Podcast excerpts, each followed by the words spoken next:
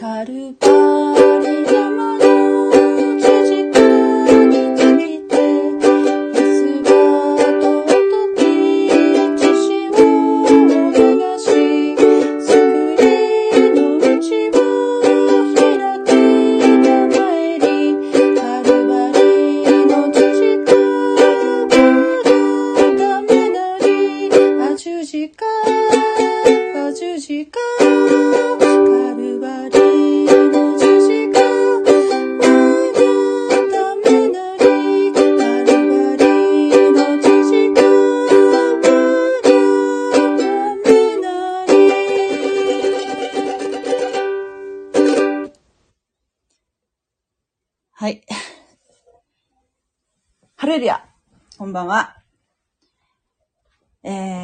バリ山の十字架という賛美でした。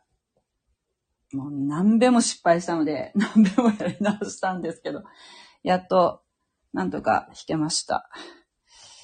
はい、えー、そう。カルバリ山の十字架。ね、イエス様は私たちの罪の身代わりになって、十字架についてくださり、血を流しくださって、そして私たちを救ってくださいました。罪から救ってくださったんですね。イエス様の十字架は私のためなんだ。気づいたときに、イエス様がどんなに素晴らしいお方かということが、しみじみと、じわじわと分かってくるんですけれども。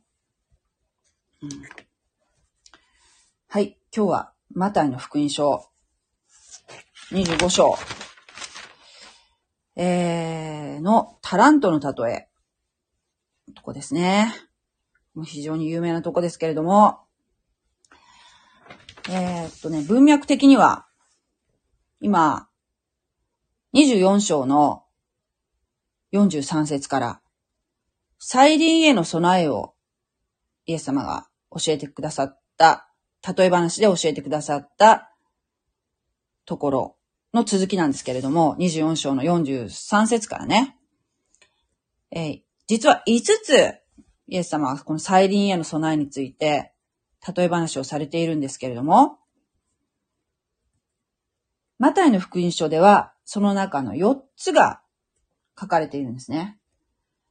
えーもう一つ実はあるんですけれども、それはマルコの福音書の13章33節から37節のところにある例え話はあるんですけれども、それはこのマタイの福音書では扱ってないんですね。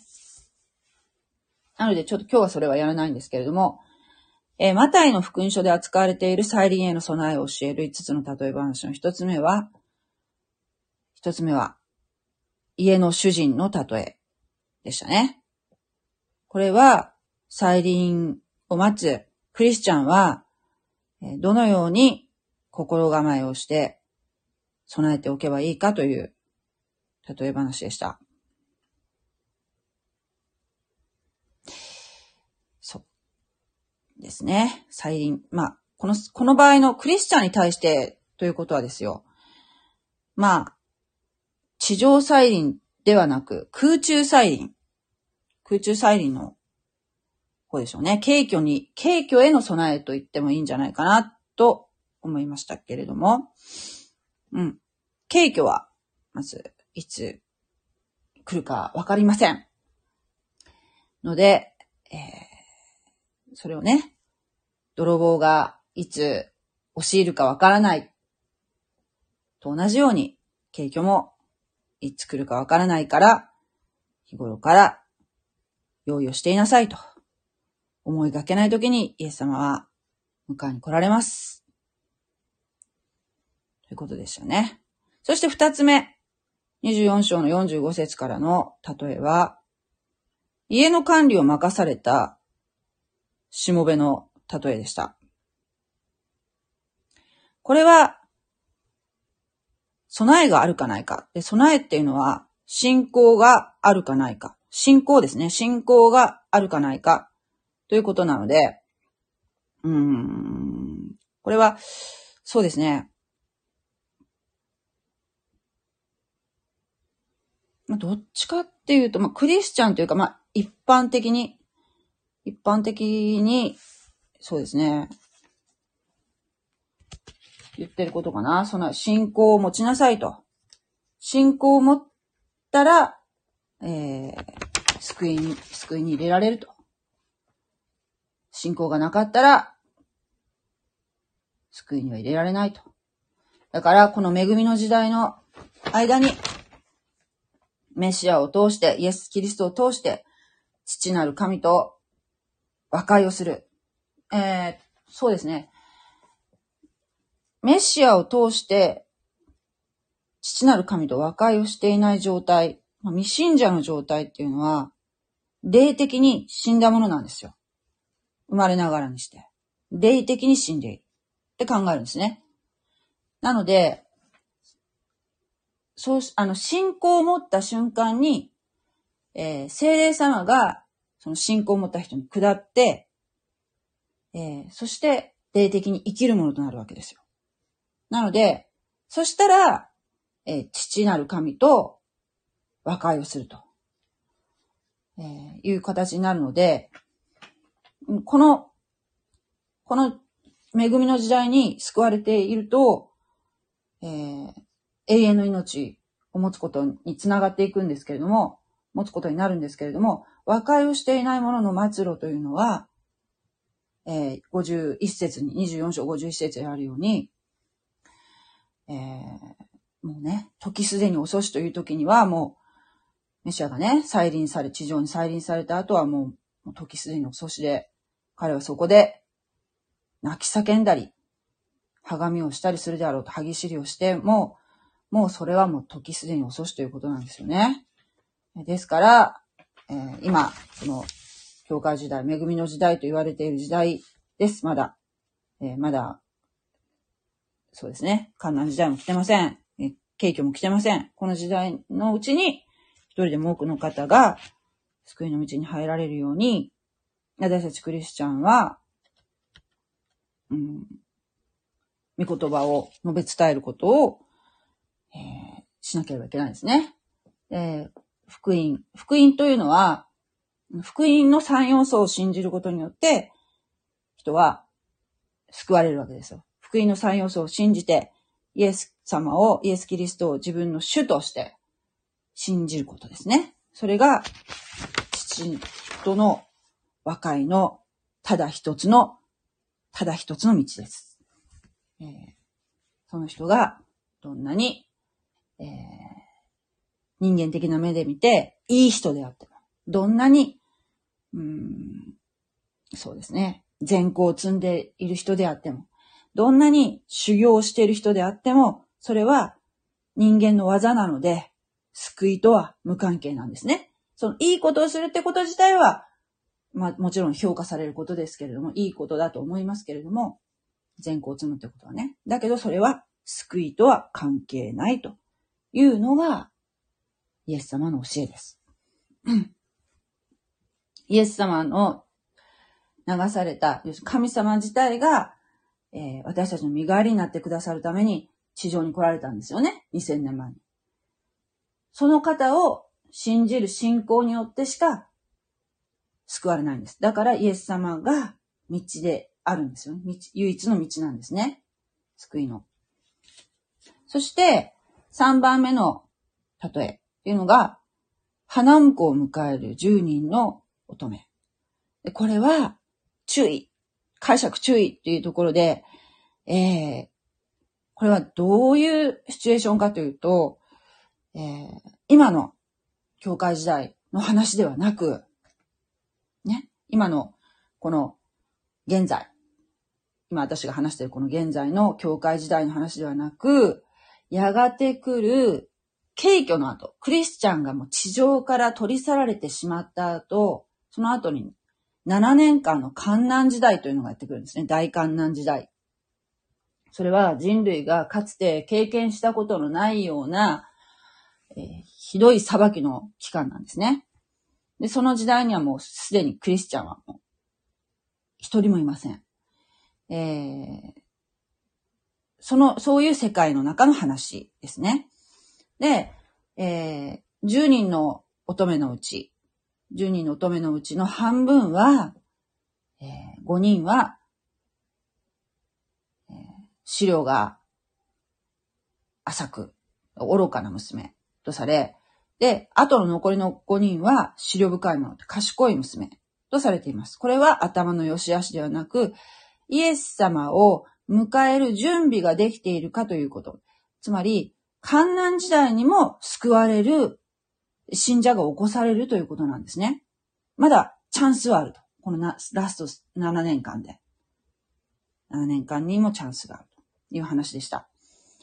ですが、えー、そう。なんでクリスチャンがいないのに福音を知ることができたかというと、14万4千人のユダヤ人が、えー、このね、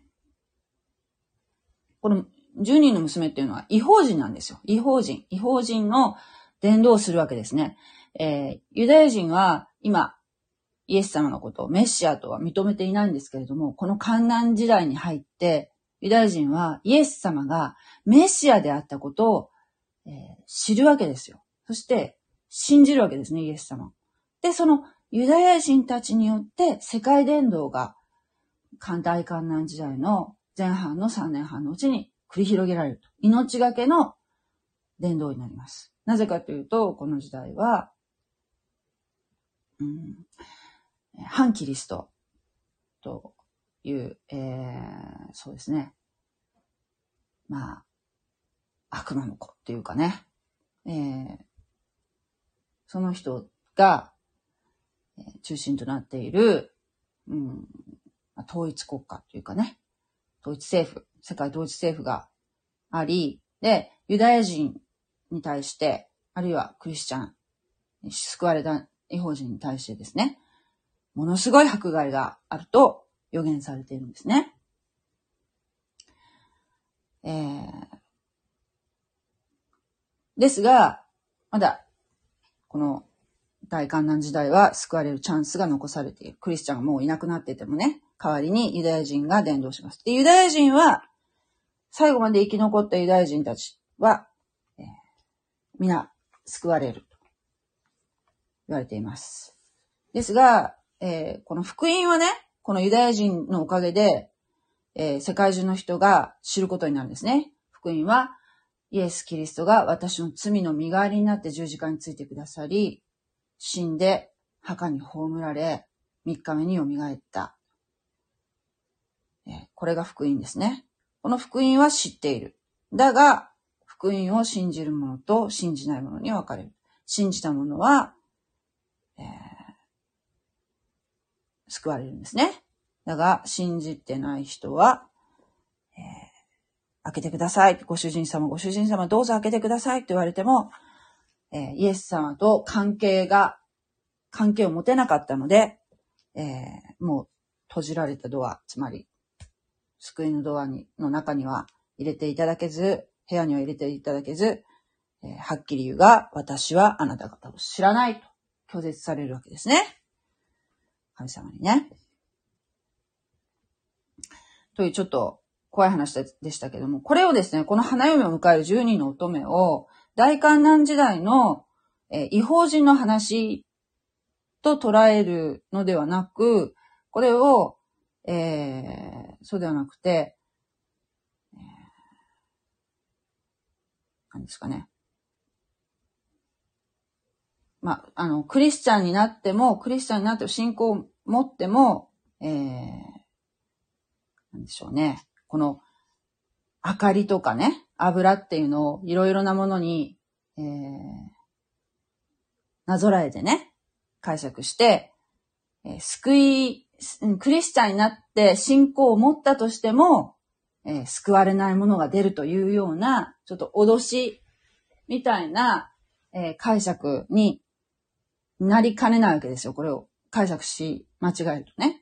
ですけれども、これは、えー、ユダヤ人の、ユダヤ人式の結婚式、披露宴のやり方っていうね、昔のそういう、昔からある伝統的なその結婚式の、えー、プロセスを、と、これを、この、イエス様のね、この、例え話っていうのを、並行して読み解かないと、えー、正しく解釈できないという、ちょっと難しい箇所でした。私もすごく勉強にはなったんですけれども、えー、だからね、これは、一旦救われたクリスチャンが救いを失うという話ではなく、大観難時代という、もうすでにクリスチャンが世の中から取り去られた後の世界に残された人の、えー、にも救われるチャンスがあるよという、そういうお話でしたよね。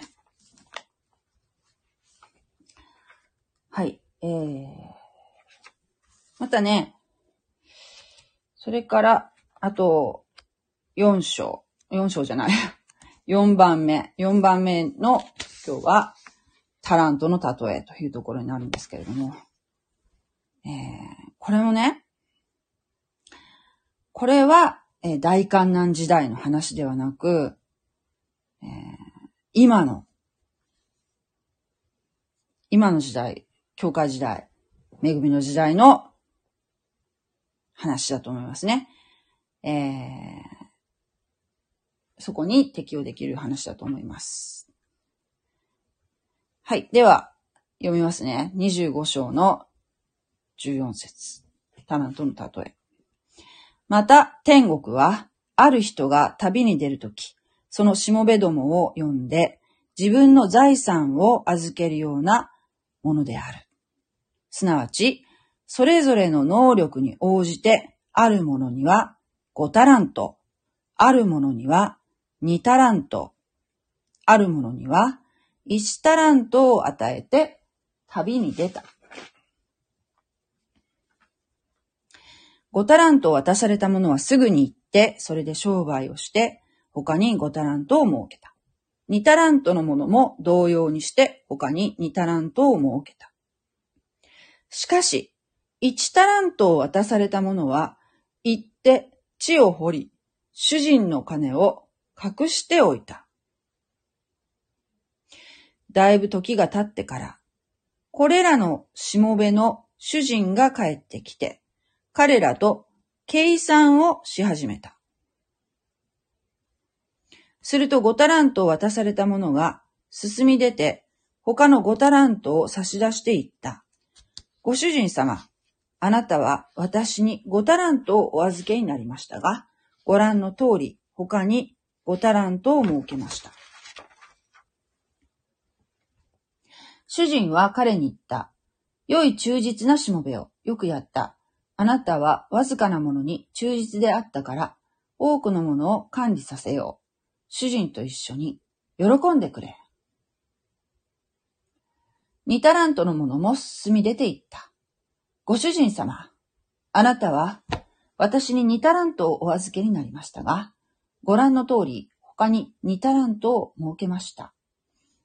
主人は彼に言った。良い忠実なしもべをよくやった。あなたはわずかなものに忠実であったから、多くのものを管理させよう。主人と一緒に喜んでくれ。一タラントを渡された者も進み出て行った。ご主人様、私はあなたがまかないところから借り、散らさないところから集める、酷な人であることを承知していました。そこで恐ろしさのあまり、言って、あなたのタラントを地の中に隠しておきました。ご覧ください。ここにあなたのお金がございます。すると、主人は彼に答えて言った。悪い、怠惰なしもべよ。あなたは私が、まかないところから借り、散らさないところから集めると、集めること知っているのか？それなら、私の金を銀行に預けておくべきであった。そうしたら、私は帰ってきて、えー、帰ってきて、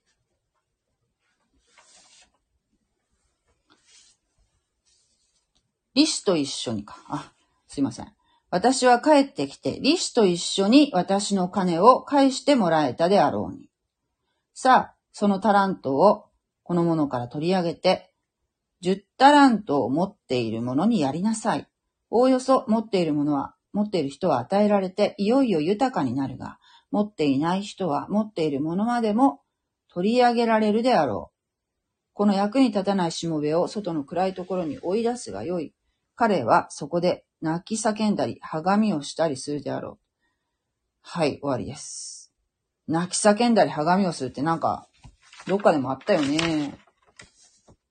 ああ、そうそう。家の管理を任されたしもべの例えにもできて、出てましたよね。これもですね、結局、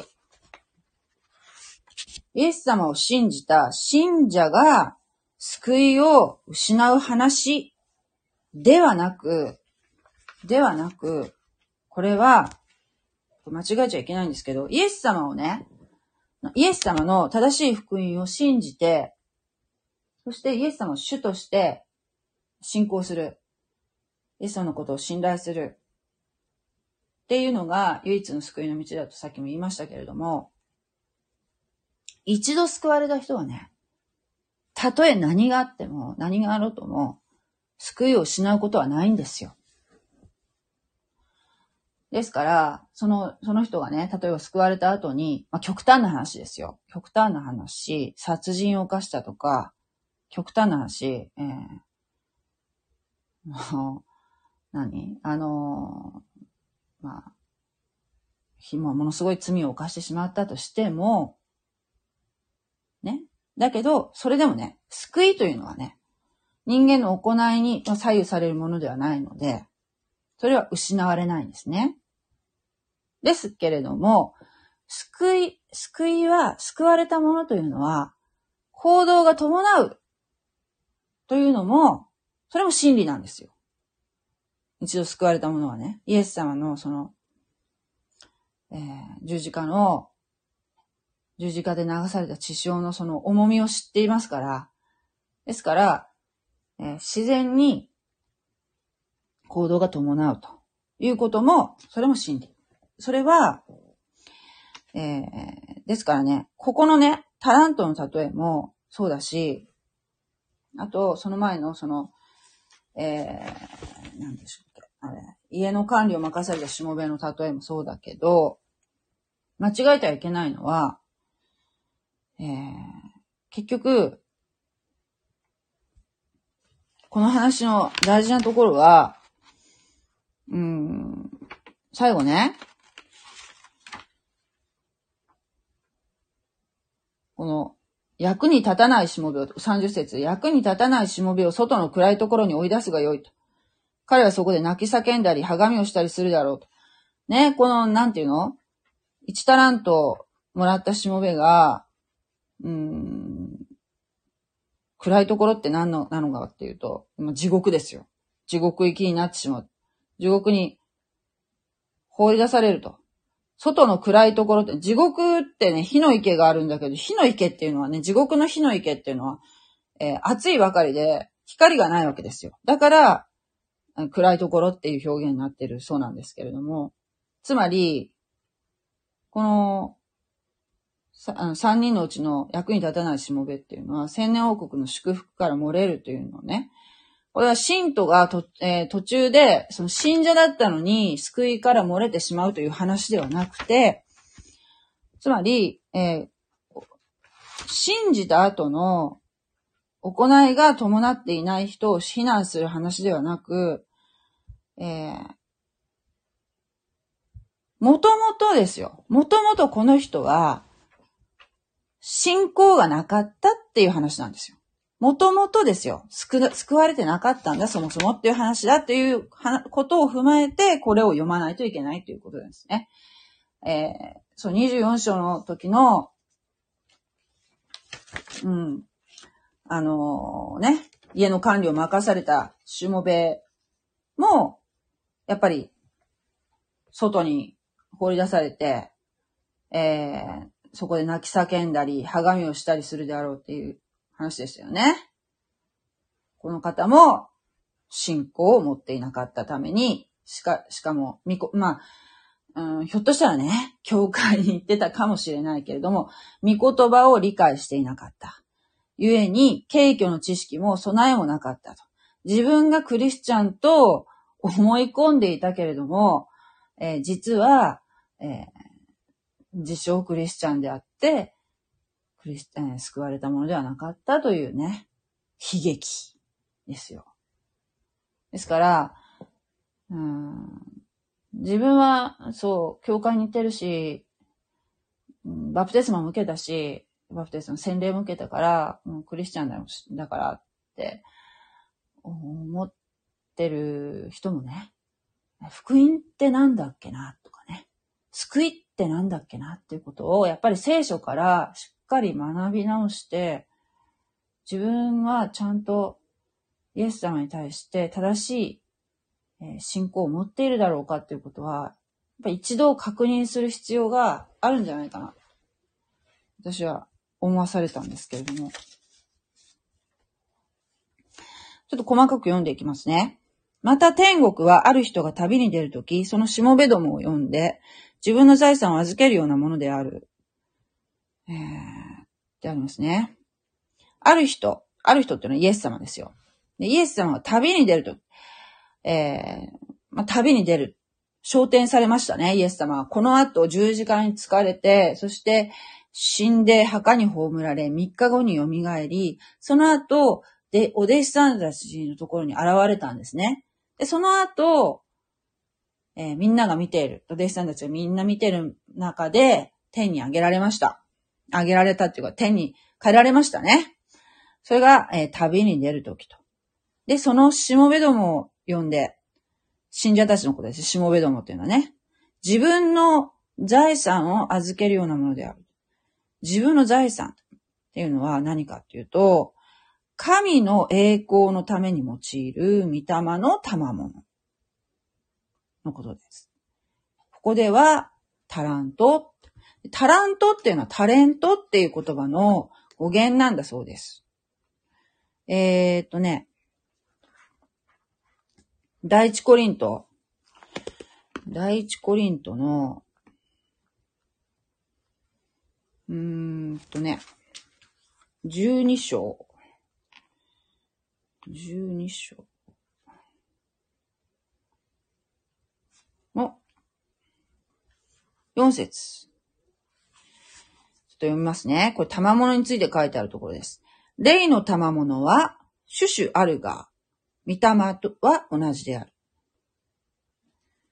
務めは種々あるが、種は同じである。種々あるがと。えー、そう。うーん。働きは種々あるが、すべてのものの中に働いてすべてのことをなさる神は同じであると。いろんな種類があるよと。でも、聖霊様は同じだよって書いてあるんですね。各自が御霊の現れを賜っているのは全体の益になるためである。すなわち、ある人には御霊によって知恵の言葉が与えられ、他の人には同じ御霊によって知識の言葉、また他の人には同じ御霊によって信仰、また他の人には一つの御霊によって癒しの賜物、また他の人にはあ力ある技、また他の人には予言、また他の人には霊を見分ける力、また他の人には種々の威厳、また他の人に威厳を解く力が与えられている。などなど、うん、信仰を持つと、えー、その人たちそれぞれにね、賜物が必ず与えられて、そして、えその賜物は、えー、神様の栄光のために使うと、えー、いうのが、まあ、目的なわけですね。ただ自分の栄光のために使うっていうのはただの才能なんですけれども、それを神様の栄光のために用いると、それは、まあ、賜物と呼ばれる、えー、ものなんですね。え、イエス様は、その、お一人一人一人に、もう、能力に応じて、能力に応じてっていうのは、どういうことかっていうと、まあ、それぞれの霊的成長、見言葉の理解度に応じて、これポイントですよね。見言葉の理解度に応じて、えー、賜物がいただけるということなんですよね。ですから、やっぱ聖書の勉強っていうのはね、めっちゃ大事だと思いますよ。めちゃめちゃ大事ですよ。だってもう、やっぱこの、マタイの福音書、難しいけど、でも、ずっと今までね、少しずつ少しずつですけれども、勉強していくと言ったんですね。そしたらね、それだけでもすごく、なんかこう、恵まれたっていうか、もう、なんていうかな、今まで、はあ、私全然、今も完全には全然分かってないんですけど、読めば読むほど分からなくなるところもあるんだけども、でも今まで完全に勘違いしていたところが、えー、覆されたというか、そうじゃなかったんだっていうことも分かったし、えー、分からない、間違った解釈のままの理解のままだったら、本当に大変なことになるなっていうふうに思わされました。うん。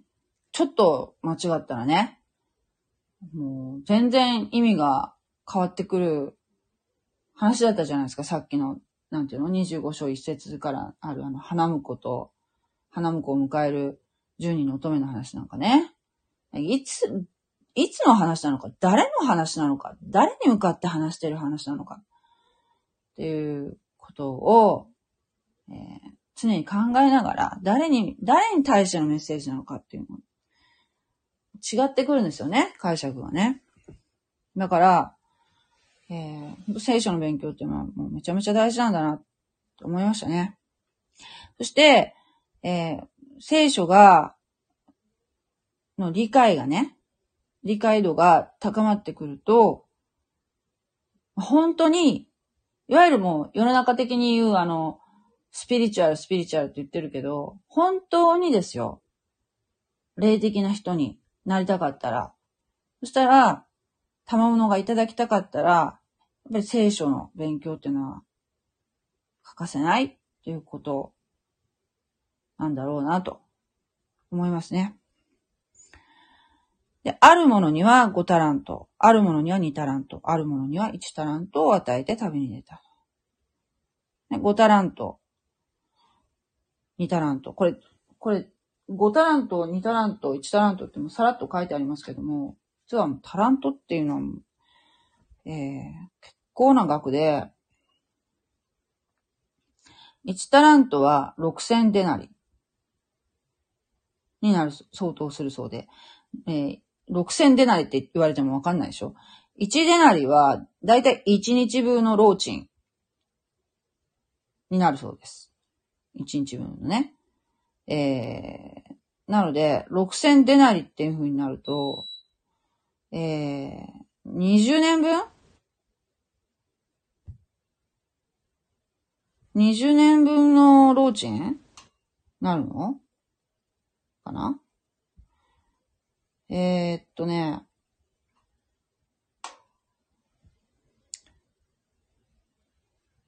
20年分の労賃。ちょっと待ってよ。1デナリは1日分の労賃。まあ、1デナリが、えー、1万円としても、ですよ。6000デナリ。ちょっと待って。6000デナリって言ったら、いくらになるの？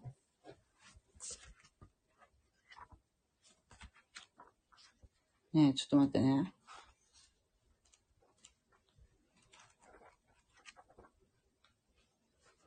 6000でなり。まあ、そうね。そう、やっぱり20年分、1タラント。すごい金額ですよね。だから、5タラントとかね、2タラントとかね、相当、相当ですよ。で、1タラントだって相当ですよね。考えたら。うーん。で、えー、っとね、5タラントを渡された者は、すぐに行って、それで商売をして、他に5タラントを設けた。この人はね、すぐ、すぐ使って、その、いただいたお金をね、そして、商売したと。で倍にしたんですよね。5タラント渡されてすぐ5タラントにしたと。そして、えー、まあ、この人は、まあ、賜物を神の栄光のために使ったら倍になったということでしょうね。2タラントのものも同様にして、他に2タラントもけこの人も倍にしたんですよね。すごい。だから、この、この二人ってすごい大したことをや、やってのけたわけですけれども、それは自分の栄光のためじゃなくて、うん。これをね、神の栄光を表すために使ったんでしょうね。そして、周囲の人たちの益になって、そして、それをですね、強制されてやっているわけではなく、自分の喜びとしてやっている。ということが、すごく、その賜物を使う、用いるということにおいてはね、大切なことなんだと思います。で、1タラント渡されたものはどうしたかと。一番もう、まあ、ちょっとですよ。ちょっとって言ってもね、えー、20年分の 20年分の収入に相当する賜物ですよ。すごい賜物なんですよ。1タラントだって。行って地を掘り、主人の金を隠しておいた。使わなかったんですね。使わなかった。で、だいぶ時が経ってから、これらのしもべの主人が帰ってきて、これはもうち、えー、イエス様がね、再臨されたと。うん、まあ、ここはね、地上再臨なのか空中再臨なのかって、ちょっと細かく考えたら悩むところですけれども、まあ、とにかく、イエスさんは帰ってきたっていうぐらいでいいと思います。えしもべの主人が帰ってきて。あまりこう、これ例え話なので、そこまで厳密に呼ばなくてもいいと思うんですね。で、彼らと計算をし始めた。まあ、あの、敬挙されたとき、私たちクリスチャンは天に上げられますけれども、イエス様と共にね。そしたら、天国、天の御国で何するかっていうと、天国でね、生産があるそうなんですよ。生産。えー、まあ、要するに、あなたはどういう働きをしましたかということをイエス様の前で問われるわけですよ。神様の前でね。で、その仕事ぶり、地上での仕事ぶりを見て、これからイエス様が本格的に地上再臨された後に始まる千年王国でのその人の仕事が、大きな仕事がやっぱり任されるかどうかっていうのは決まるわけですね。だから、救いには、行いは関係ないけど。どんだけ偉いこと、偉い人だからとかで、どれだけ例えばオリンピックで金メダル取ったとか、そういうのは一切関係ないんだけど、ただただイエス様の、福音を信じて、信じるってことが大事なんですけれども、ただ、その信仰を持って、信者になったら、そしたらその人は、えー、その賜物、いただいた賜物を用いて、今度必ずその行動に結びつくはずなんですよ。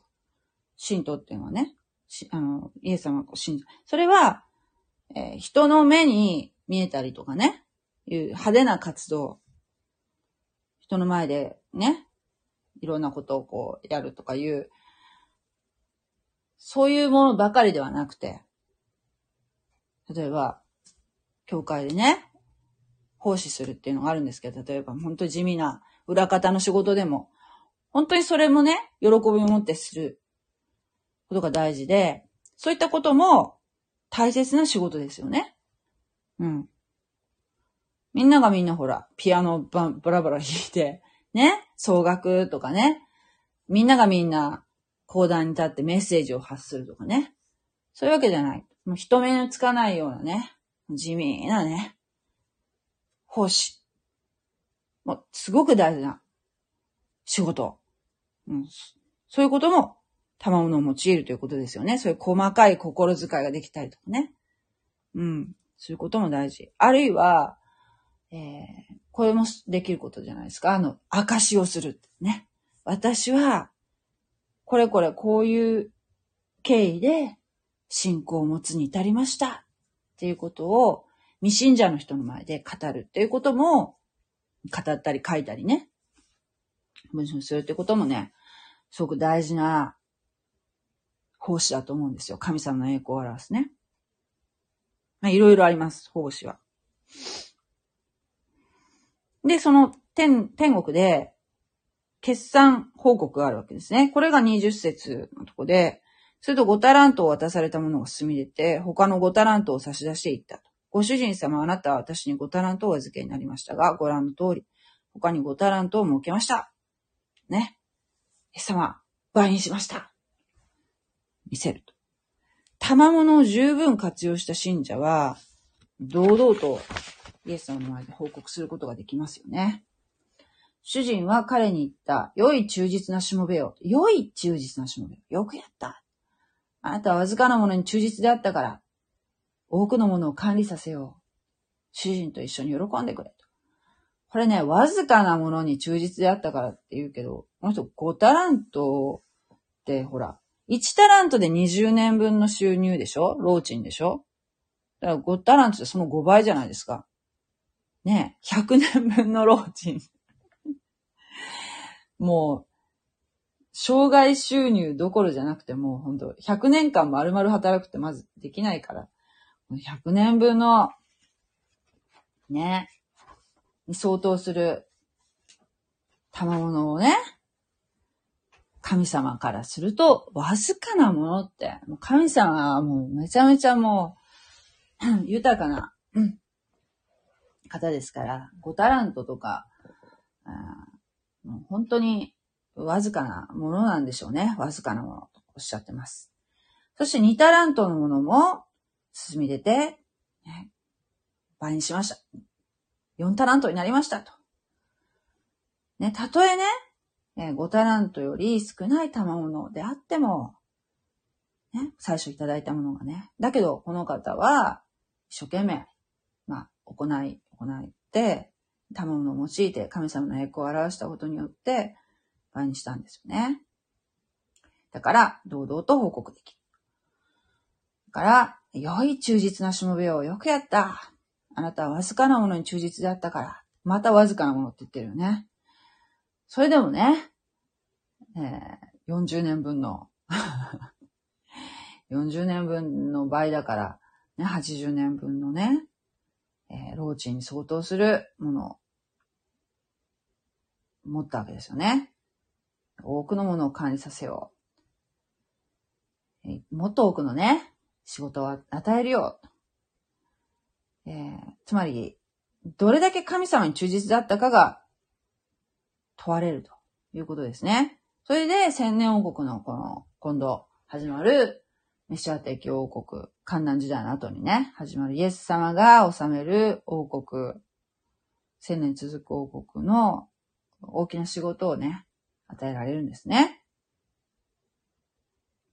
じゃあ、その1タラントを渡されたものを進み出ていったと。ご主人様、私はあなたがまかないところから狩り、散らさないところから集める酷な人であることを承知していました。この1タラントを渡された人ってね、この人は、えー、まあ、さ、最初に言いましたけど、えー、穴掘って隠したっていう人ですよね。えー、まあ、クリスチャンかなと思いきや、お、なんかおかしいですよね。こうやってることがね。えー、しかも、神様のことをひどい人だと言ってますよね。つまり、神様を正しく理解できていない。神様ひどい人ですか？ら神様ひどい人ではありません。神様は、えー、ご自分を、ご自分を捧げ物っていうかね、ご自分を、えー、十字架につけ、そして身代わりの、私たちの身代わりにね、えー、神の刑罰を受けてくださったわけですよね。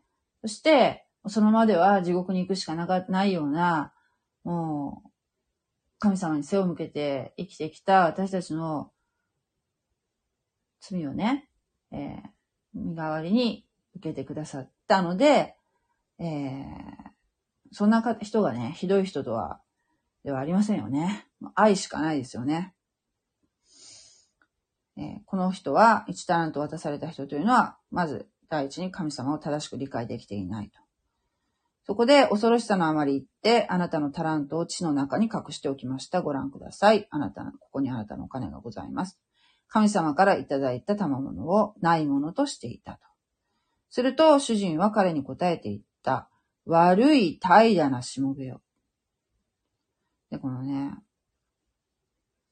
悪いっていう表現は、不信者のみに使われる言葉で、えー、他の5タラントとか2タラントもらったしもべっていうのは、良い忠実なしもべよって二人とも言われてますよね。で、この人は悪い怠惰なしもべよ。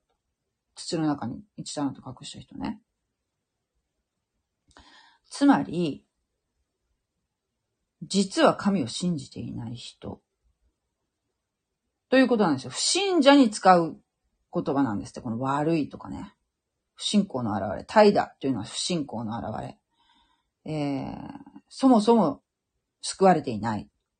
救われていないから行動が伴ってないということ。実は、この人は自称クリスチャンで、えー、クリスチャンではなかったと。信じてないからね。それなら私の金を銀行に預けておくべきであったと。まあまあ細かいことは見る必要ないんですけれども、これは例え話だからね。でもこの銀行っていうのも当時銀行が2000年前にあったわけではなく、これはなんか違約なんだそうですけれども、厳密にはまあ氷菓子、テーブルとかなんかいう意味になるらしくて、氷菓子に金を預けることなんだそうです。ユダヤ人って、そのユダヤ人同士、同胞同士で、その、えー、要するに利息をつけたりしてお金を貸すっていうのはなんかいけないっていうふうになってるそうで、えー、なので、まあ、氷菓子にお金を預けると。いうことになるそうですね。そしたら、利息がつくよね。まあ、何も使わないよりそういうふうにしといた方が良かったんじゃないの？そしたら、そ、それすらしなかったということですね。そうしたら私は帰ってきて、利子と一緒に私の金を返してもらえたであろう。ね。信仰が、ね。信仰が押せないから賜物をうまく使えなかったというわけではなく、わけではなく、そういうことじゃないんだって、ここは。そうじゃなくて、えー、そもそも神の神様を信じてなかったんだと。神様を信じているようで、口先で神様、神様って言ってるけど、神様のことは実は信じてなかった。つまり、イエス様の福音を信じていなかったということですね。何もしなくて、しなかったってことはね。さあ、そのタラントをこのものから取り上げて、10タラント持っているものにやりなさい。一番その 5, 5タラントを倍にした、倍にして10タラントにした人に、この1タラントを何も使わなかったね、人のこの1タラントを5タラント、10タラントの人にあげなさいと。つまり、この10タラントを持っている人っていうのは、より大きな仕事が与えられる。より賜物が与えられるということなんですね。それで29節。おおよそ持っている人は与えられて、いよいよ豊かになるが、持っていない人は、持っているものまでも取り上げられるであろう。ちょっとゾッとする聖句ですよね。だけど、私これ全然意味がわかんなかったんですけど、あのね、そういうことかって。やっとわかった。なんか、持ってない、もう自分もほら、なんもないから、なんもないものはなん、もうどんどん取られるばっかりなんだと思ったら、つまりこの1タラントの人っていうのは、そもそも信仰がない人ってことなんですよ。この1タラント。1タラント持って、持ったしか持たされていないから信仰がない人っていうわけではなく、要するに、そういうことじゃない。1タラント、信仰があっても1タラント、まあ、少しだけ、少しって言ったってね、20年分の労賃に相当するぐらいの金額ですから、相当なもんですけれども、少ないと言ったってね。だけど、この人は、この最後のね、穴、穴掘って、賜物隠しておいたって人は、えー、信者と思いきや信者ではないと。信じない。だから、一回、えー福音を信じて、イエス様を自分の主として、えー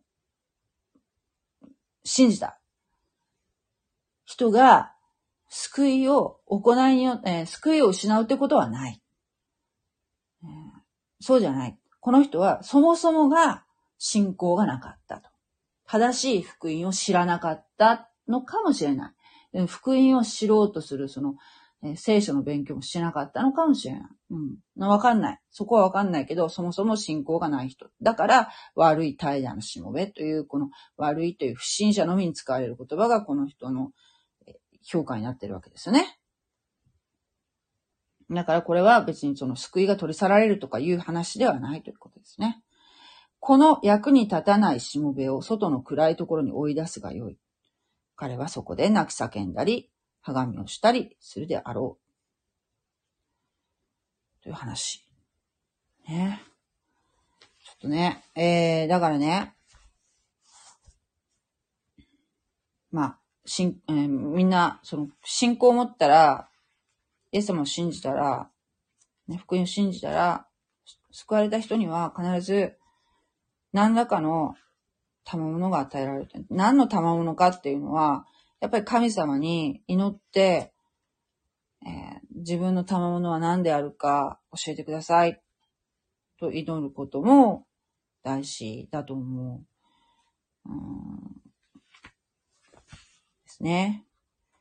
そして、それをし、うん、本当に、それをですね、主の栄光のために使っていく。ということも大事。うん、そうすることによって、えーさらにより多くの賜物をいただける。ということが、この例え話でわかりますよね。はい。えーっと、あとね、ヤコブの手紙っていうね、イエス様の弟だと思うんですよね、このヤコブさんっていう人は。ヤコブの手紙の、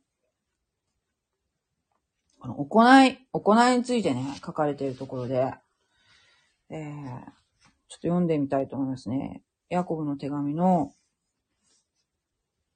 22、一一章の22節そして、御言葉を行う人になりなさい。己を欺いて、ただ聞くだけのものとなってはいけない。行う人になりなさい。御言葉を聞くだけじゃなくて行う人になりなさい。これどう思います？だから、救いは、その人の行いによるものではない。っていうのは何遍も言ってきましたよね。救いは、イエス・キリストの福音を信じ、受け入れて、イエス様を主と信じること。イエス様がメシアだと信じること。福音は自分のものだと信じること。自分のことのためにしてくださったんだということを信じること。それによって救われるんであって、神様の恵みと、そして信仰、信じるということ一つで、だけで、その人は救われるんですね。何も難しくないんですよ、キリスト教っていうのは。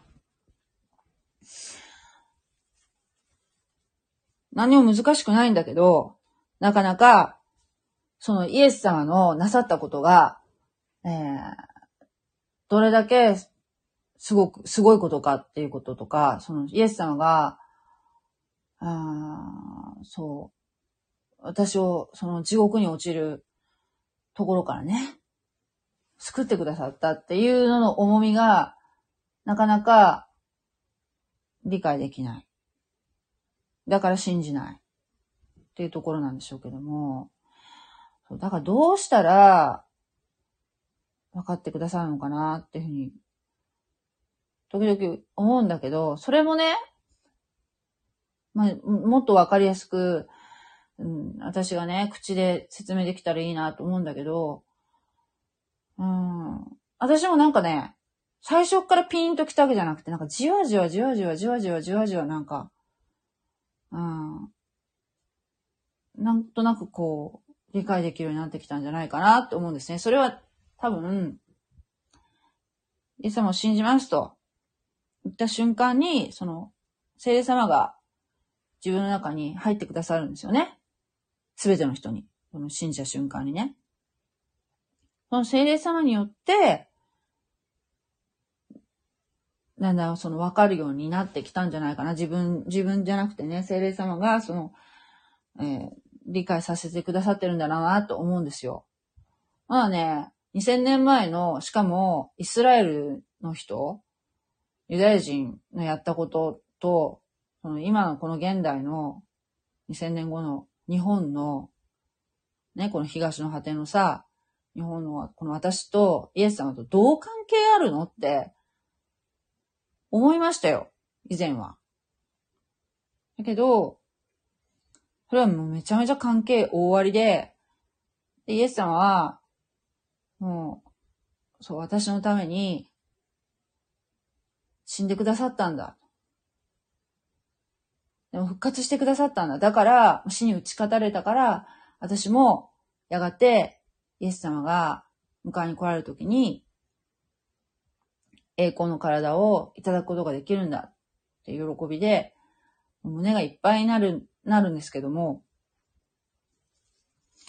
そのイエス様が、自分と関係が大ありだってことが、この日本人になかなか理解できないし、あと日本人がすごく、うーん、まあ、よくありがちなのが、まあ私も以前そうだったんだけど、なんでイエス・キリストじゃないといけないわけっていう発想ですよね。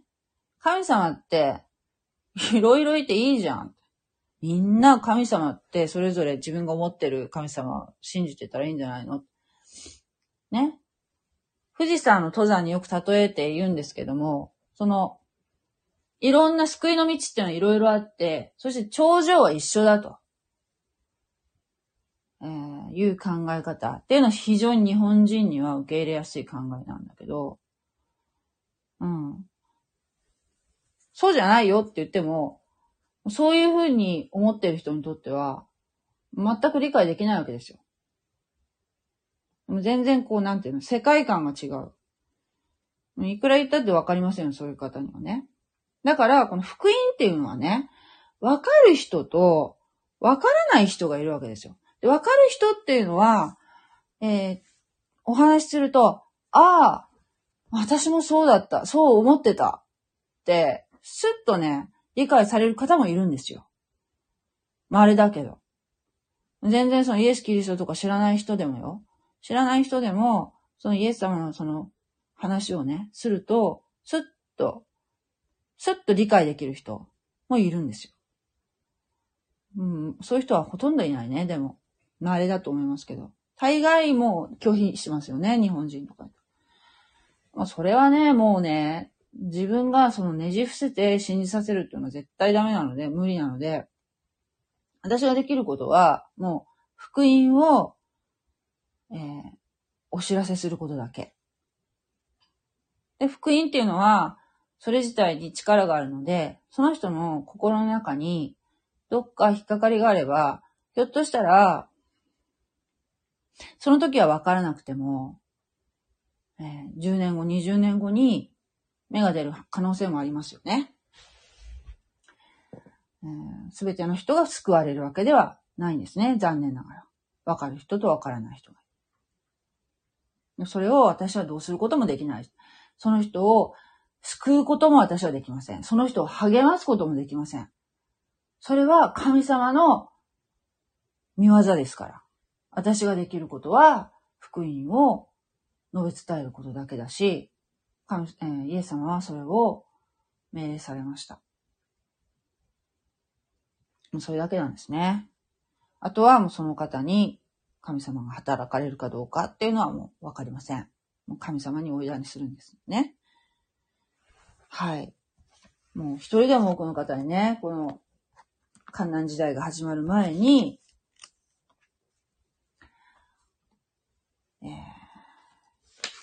このね、救いについてね、理解して、福音について理解していただきたいなって、か心に感じていただきたいなっていうのが、本当に願いですけれどもね。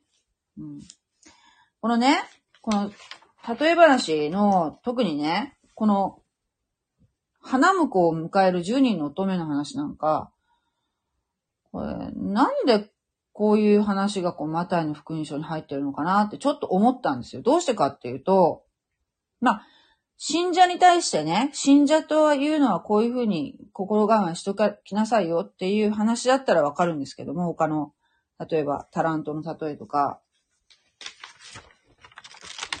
サインのね、備えをするためにこういうことし、うん、ちゃんとちゃんとね、信仰、自分の信仰とは何かっていうのを確認しときなさいよ。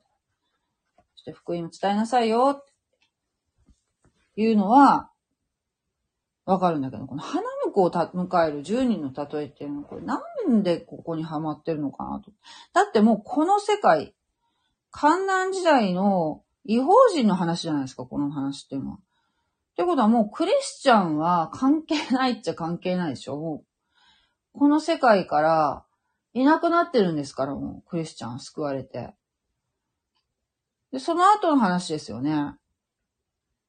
だけどなんでこれを入れてくださったのかっていうと、やっぱり、まあ、反キリストとかがもう、この大観覧時代登場しているので、おそらく情報統制とかがされるので、こういう聖書とかいうのは、もうひょっとしたら、かなりも焼き捨てられている、ないものにされているかもしれません。この世の中にね。ね、クリスチャン自体も、その、の信仰自体がもう本当に禁止されているような時代だと思うので、その、反キリストを拝めって言われるような時代ですからね。うん。だけど、ひょっとしたらですよ。ひょっとしたら、えー、まあ、その時救われてなくても、この、この例え話をね、この聖書のこの話を知っているけど、信じてないけど知っているっていう人が、ひょっとしたら生き残ってる可能性もありますよね。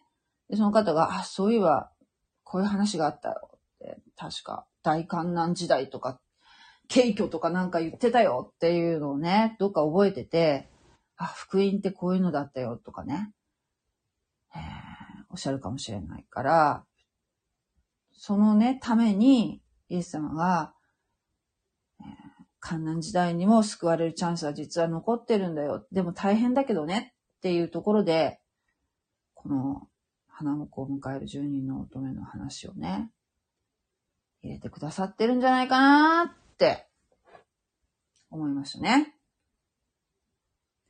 だから、今信じないっていう人もこの話ちょっと覚えといてね。頭の隅に入れといてね。うん、はい。今日は、この辺に、ああ、バイリンガル発達くん、こんばんは。ありがとうございます。はい。今日はこの辺にしときたいと思います。God bless you! じゃあまたねー。